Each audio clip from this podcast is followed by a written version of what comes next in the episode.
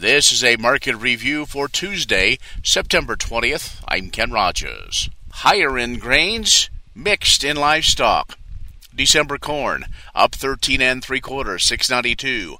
March up 13 and a quarter, 696 and three quarters. May up 12 and three quarters, 697. November soybeans up 17 and a half, 1478 and three quarters. January up 17, 1484 and a half.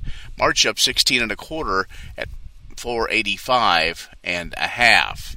The December soy meal up 10.10, 439.40. December soy oil up 75, 65.91.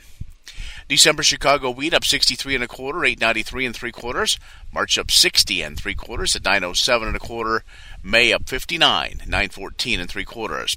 December Kansas City wheat up 53 and a quarter, 963. March up 51 and a half, 959 and a half.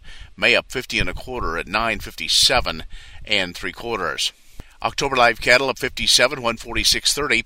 December up 17, 151.07. February down a nickel, 155.20. October feeder cattle down 227 at 180.02. November down 225 at 181.27. January down 207, 182.90. October lean hogs down 50 cents, 95.97. December up 2, 88.17.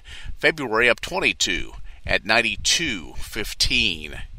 Energy trade mixed, crude oil and gasoline lower, heating oil and natural gas higher.